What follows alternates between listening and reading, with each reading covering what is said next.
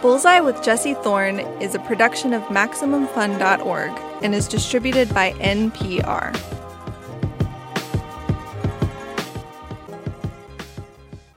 I'm Jesse Thorn. It's Bullseye.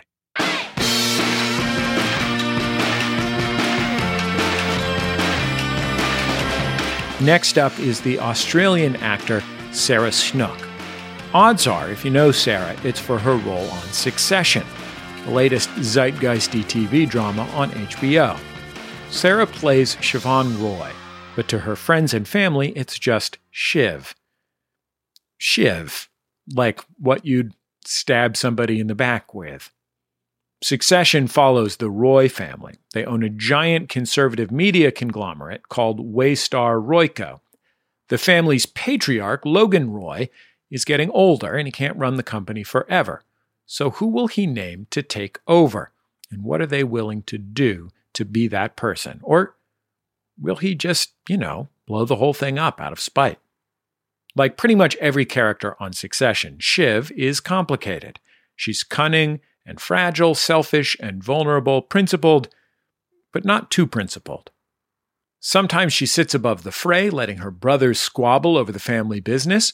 Other times, she's right in the middle of the fight.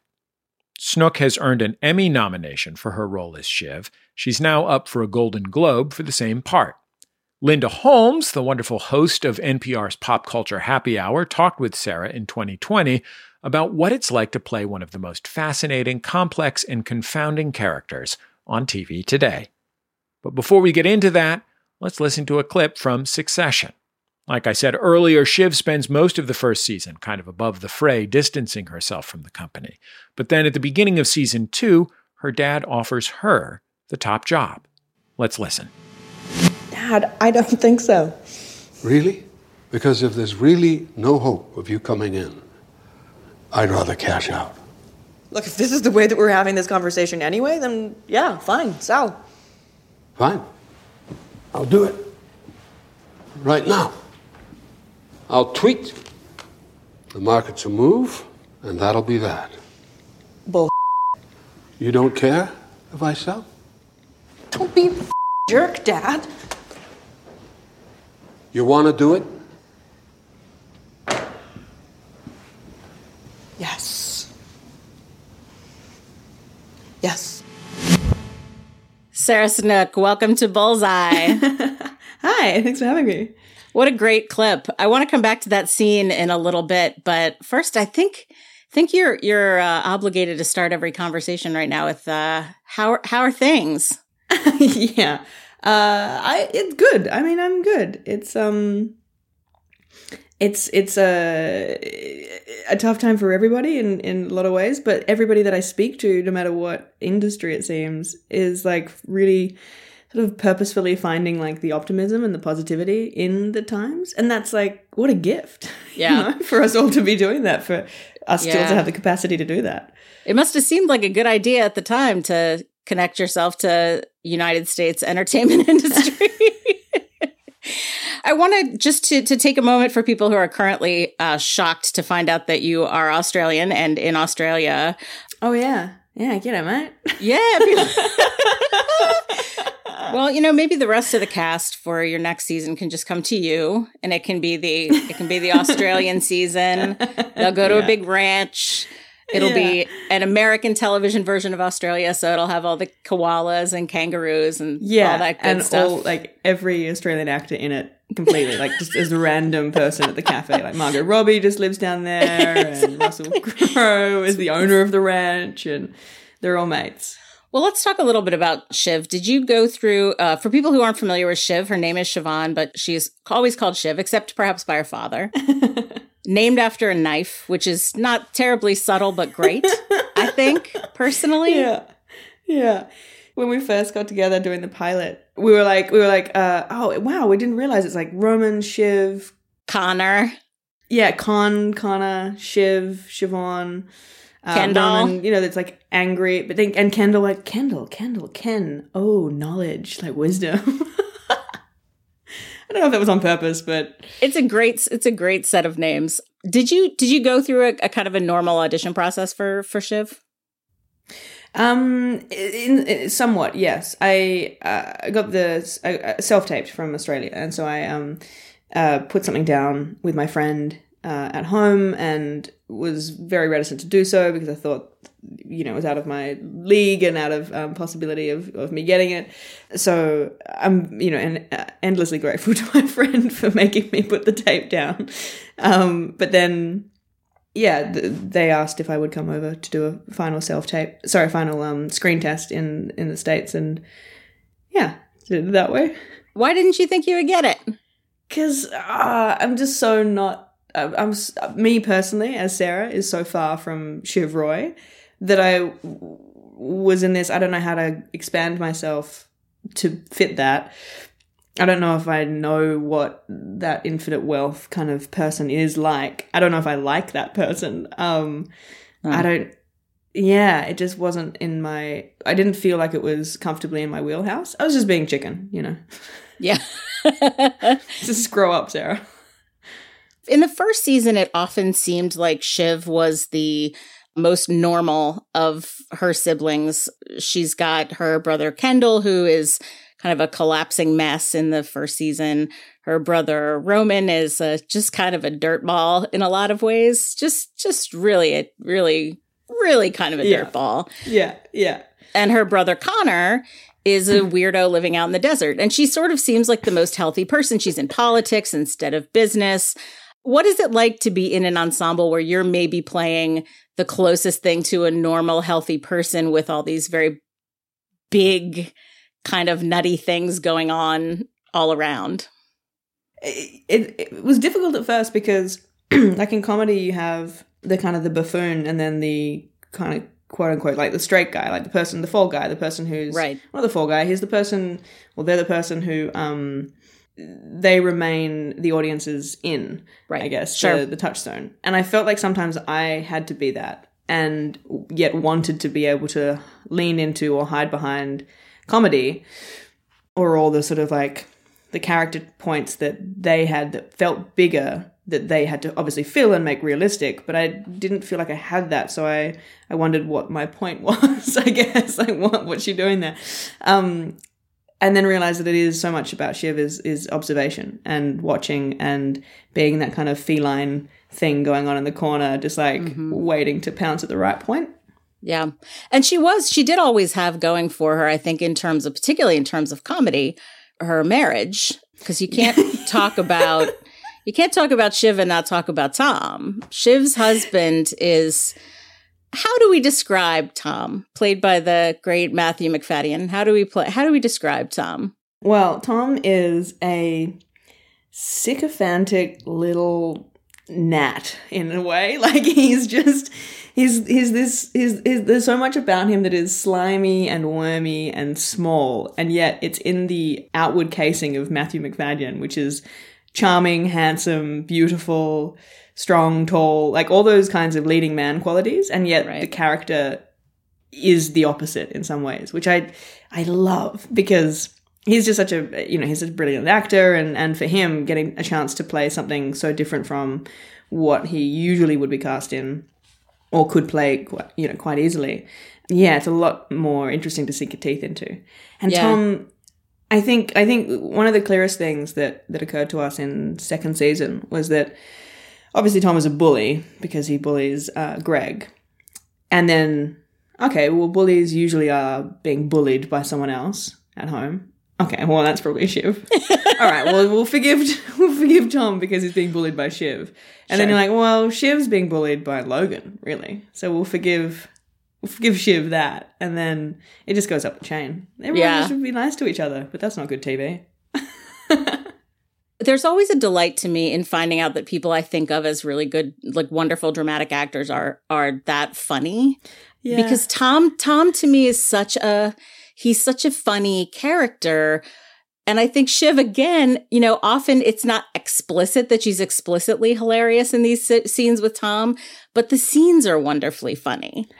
Yeah, yeah, for sure. And and so so much about the writers they calibrate that relationship so well in that uh it has to still yes it is funny and yes it is kind of like why is Shiv with Tom? But it still has to be real. Like we still have to believe though it's unbelievable, we still have to Right. believe it somehow. Even more with Linda Holmes and Succession's Sarah Snook still to come. It's Bullseye from MaximumFun.org and NPR. Support for NPR and the following message come from BetterHelp, offering online counseling. BetterHelp therapist Hesu Joe knows that lockdown has been hard on us as humans. we as people are hardwired to connect with others, which is why this whole time is so difficult. The connection that happens between people can be very powerful, and how healing it can be to have a healthy relationship with someone. To get matched with a counselor within 48 hours and save 10%, go to betterhelp.com slash bullseye.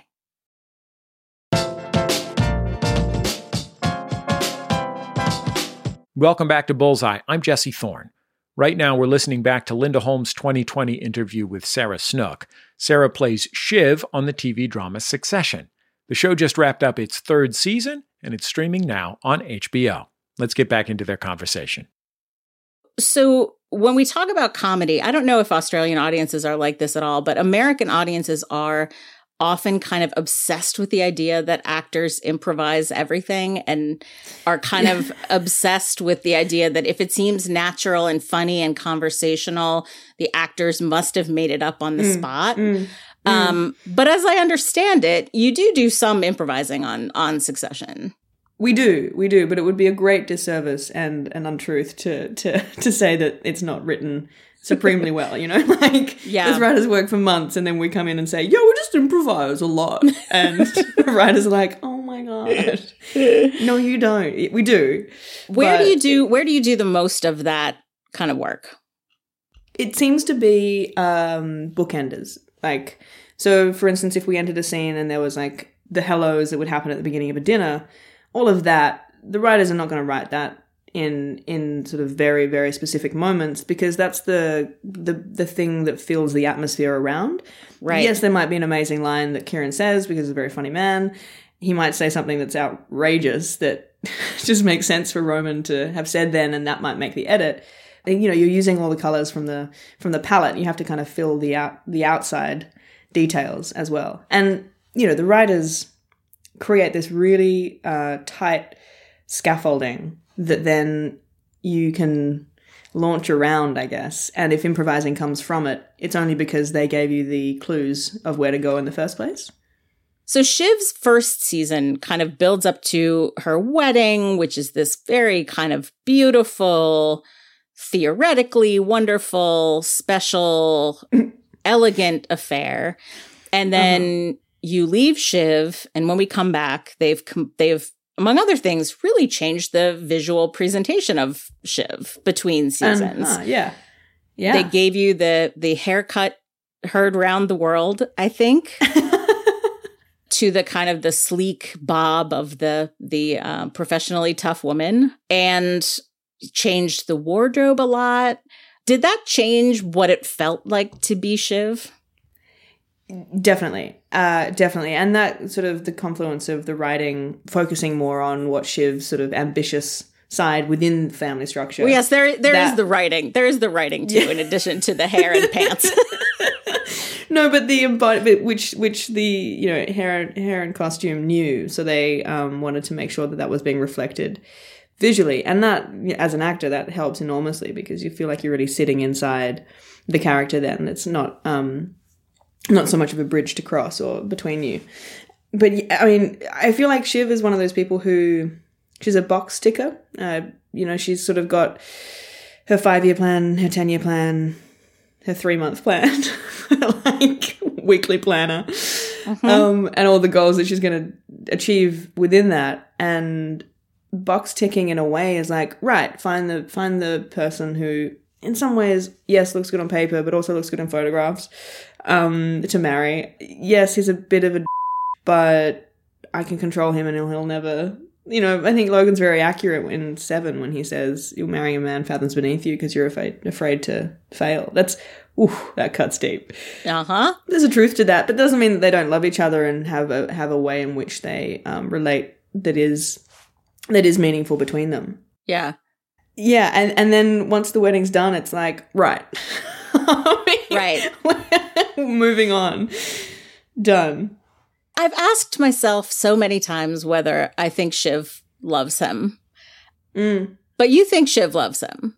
Yeah, I do. And I, in her own way, I think. I was going to say in the Shiv way. Yeah, I think what's the way of like, you know, Byron or or Keats or some sort of like romantic high romance poet. No, she doesn't. And no, she doesn't because she probably would never know how to feel that love because that's so vulnerable and risky. And I don't think the Roys are naturally um there's a softness and a gentleness to that kind of love. And so I think she's a kind of person who who who loves in the way that she decides what love is. You know? Mm-hmm. Not in the the, the rom- and even seeing it on on because you you know you'd be exposed to seeing it in films and and seeing you know different versions of love. It's a bit like well the, the looking down upon that kind and and not seeing it as as useful i guess Right. Um, yeah it's transactional for her Yeah, Right? it's, It's- it's interesting too because we we come here back to the clip that we played at the top of the show in which Shiv is offered the opportunity to take over the company by her father. If you believe him, she's being offered the chance to take over the company. If you don't believe him, which I never believe him, then it's something something else entirely is happening. But she really kind of jumps in and says, Yes, I want to do this. Whereas in the mm. first season, as we talked about, she had kind of been in politics. She didn't seem, she seemed like she was trying to kind of stay away from the family business. Did you feel like that was a big change for her? Or do you think the seeds of that, as you understood that character, were always present for her to want to then reach out and be part of the company?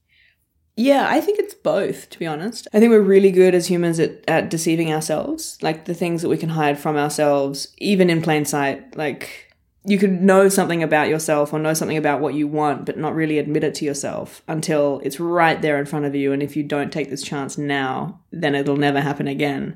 I think uh, her, in terms of her ambition of politics, yes, that's real. And yes, that's the thing that she had wanted to do and needed to do to prove her own worth to herself as well as to her family. But the moment that it gets offered that she could beat her brothers, she could beat the top of the, the family, like she could, there's, there's, there's an optic side of, of, of being in that family and at the top of that family in the CEO sort of position that is never going to be un, un, unseen by Shiv the you know her entire life like back Right. as a 7 year old as a as a 10 year old growing up it would be that's the thing to aim for but if I don't think I'm going to get there I'm not going to reduce myself by aiming for it and failing I'm going to go somewhere else Right. and that's like I I love that. And, and you know, and Jesse said in the first season, there was a scene that came up, and he was like, uh, I, I went up to him afterwards and was like, Do you think that Shiv wants like this doesn't seem to make sense. Doesn't Shiv want to be the top dog? Like top job, top dog kind of thing? And he goes, No, I don't think so. I'm like, huh. And he may well have known what he Mhm. wanted to do for season 2 Mhm. But that's genius to tell me that because Right. because it hides it from myself even. There's no Right. like I'm playing like, you know, an eyebrow going up here or doing something like that. It's like it's so hidden in prismatic Yeah. kind of form. Like we are as humans doing that. Yeah. That when it comes out it's just yeah.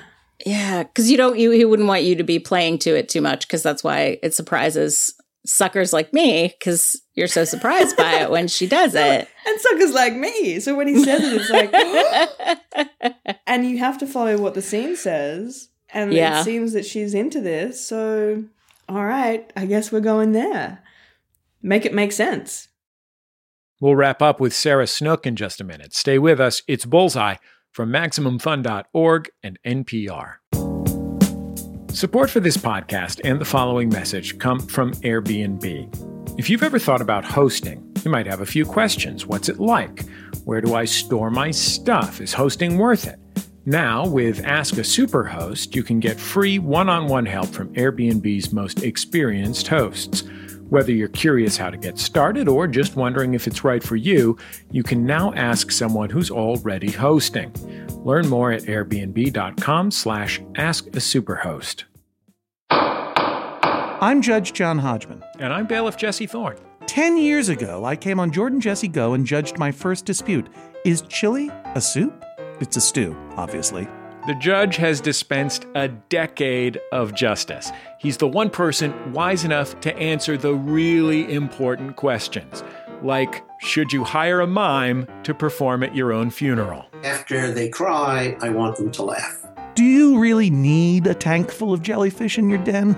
They smell like living creatures decaying. Only if they are decaying. Yeah, which they will be. Real people, real justice, real comedy. Winner of the Webby Award for Best Comedy Podcast.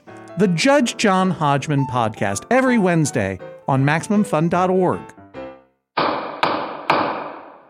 It's Bullseye. I'm Jesse Thorn. We're listening to Linda Holmes' interview with Sarah Snook. She plays Shiv on HBO's Succession. I want to talk about the the last episode of the second season, which is of course where we left these characters. Family empire in crisis. The patriarch Logan was looking for someone who could publicly take the fall. He referred to that lovingly as a a, a skull to wave. Um, and potentially could wind up in the in legal trouble. The family goes off on a yacht. They have maybe the world's worst brunch where they discuss at length who is going to be this this oh god me too. I call it the roy family murder breakfast. Um the blood sacrifice. There's this moment when shiv's brother roman suggests that they give up tom and shiv sort of goes along saying right in front of her husband that he does make a kind of a compelling uh, patsy.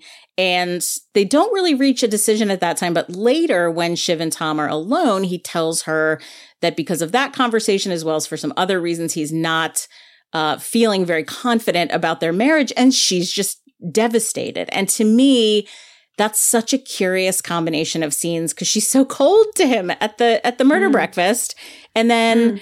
she's so wounded that he seems to be unhappy. How do you interpret that a, a turn like that between that pair of scenes? Because I know you can either think about it in terms of I want to get at what the writers intend to be going on with mm. Or mm-hmm. you can think about it in terms of what do I think as the actor who knows Shiv perhaps the best thinks is going on with Shiv?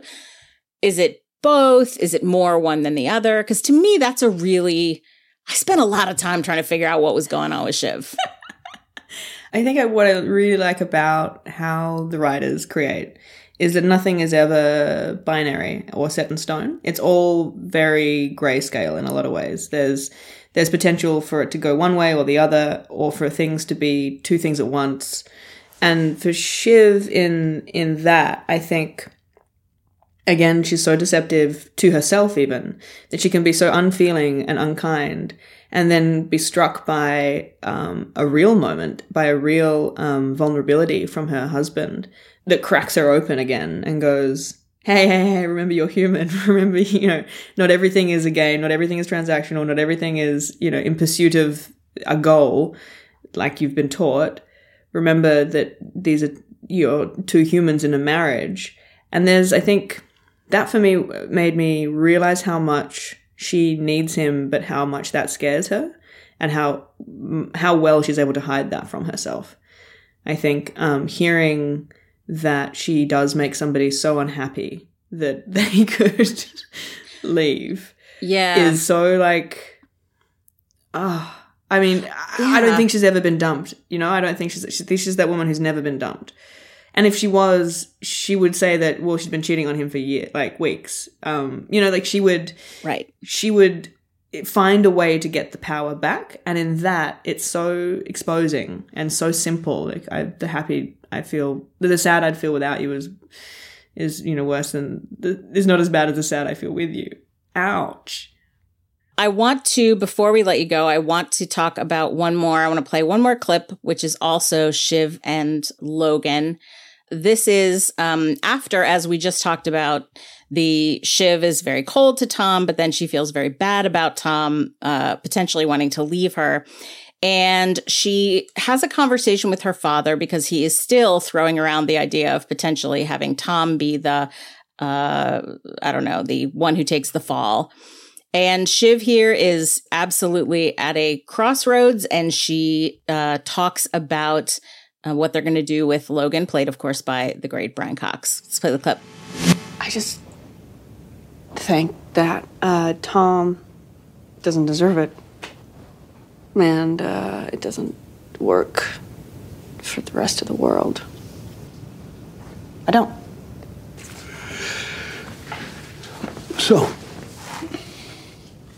what do you think? It's the sort of tough choice people need to be able to make. People who would be very senior people. I can't choose, Dad. No. No. Just not,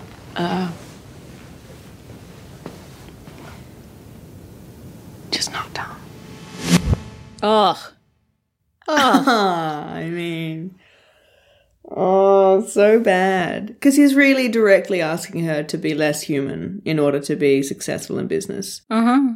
I would hope that society, as a general rule, is moving to being more human in to be successful in business. I mean, for instance, like or in policy and government, Jacinda Ardern, her approach to this moment right now would be, I would say, more human and more sort of understanding of humanity, society, that kind. You know, being maternal has been thrown around in that sort of sense. Mhm. That and and what is the outcome? There's there's been a lot more safety. There's been a lot more sort of okay. Let's let's get back into uh, uh, return to work faster. Mm-hmm. I would hope that business is sort of moving towards that. But this is like there is direct evidence in in coming from Logan Roy of how otherwise businesses operated in you know for the last however many years. Well, Sarah Snook, this has been so much fun. Uh, Succession is available HBO, HBO Max, all of your streaming options. You can buy it, you can rent it. You got to catch up with it. It's a lot of fun. Succession. Sarah Snook, thank you so much. Thank you. Thanks for having me. Sarah Snook, interviewed by the one and only Linda Holmes in 2020. You can stream all three seasons of Succession now on HBO. Our thanks to Linda for talking with Sarah. Linda is one of the hosts of NPR's Pop Culture Happy Hour. You should listen to that. Linda is also a novelist and she has a new book on the way. Loved her first one. Looking forward to the second. That's the end of another episode of Bullseye. Bullseye is created from the homes of me and the staff of Maximum Fun in and around greater Los Angeles, California. Here in Los Angeles, I am headed off to take a stick shift driving lesson. I've only driven automatics. Please don't judge me. Uh, but hopefully, we'll learn quick. The show is produced by Speaking Into Microphones. Our senior producer is Kevin Ferguson. Our producer is Jesus Ambrosio. Production fellows at Maximum Fun are Richard Roby and Valerie Moffat. We get help from Casey O'Brien. Our interstitial music is by Dan Wally, also known as DJW. Our theme song is Huddle Formation, recorded by the group The Go Team. Thanks to them and to their label, Memphis Industries. You can keep up with our show on Twitter, Facebook, and YouTube. We post our interviews there. And I think that's about it. Just remember, all great radio hosts have a signature sign off. Bullseye with Jesse Thorn is a production of MaximumFun.org and is distributed by NPR.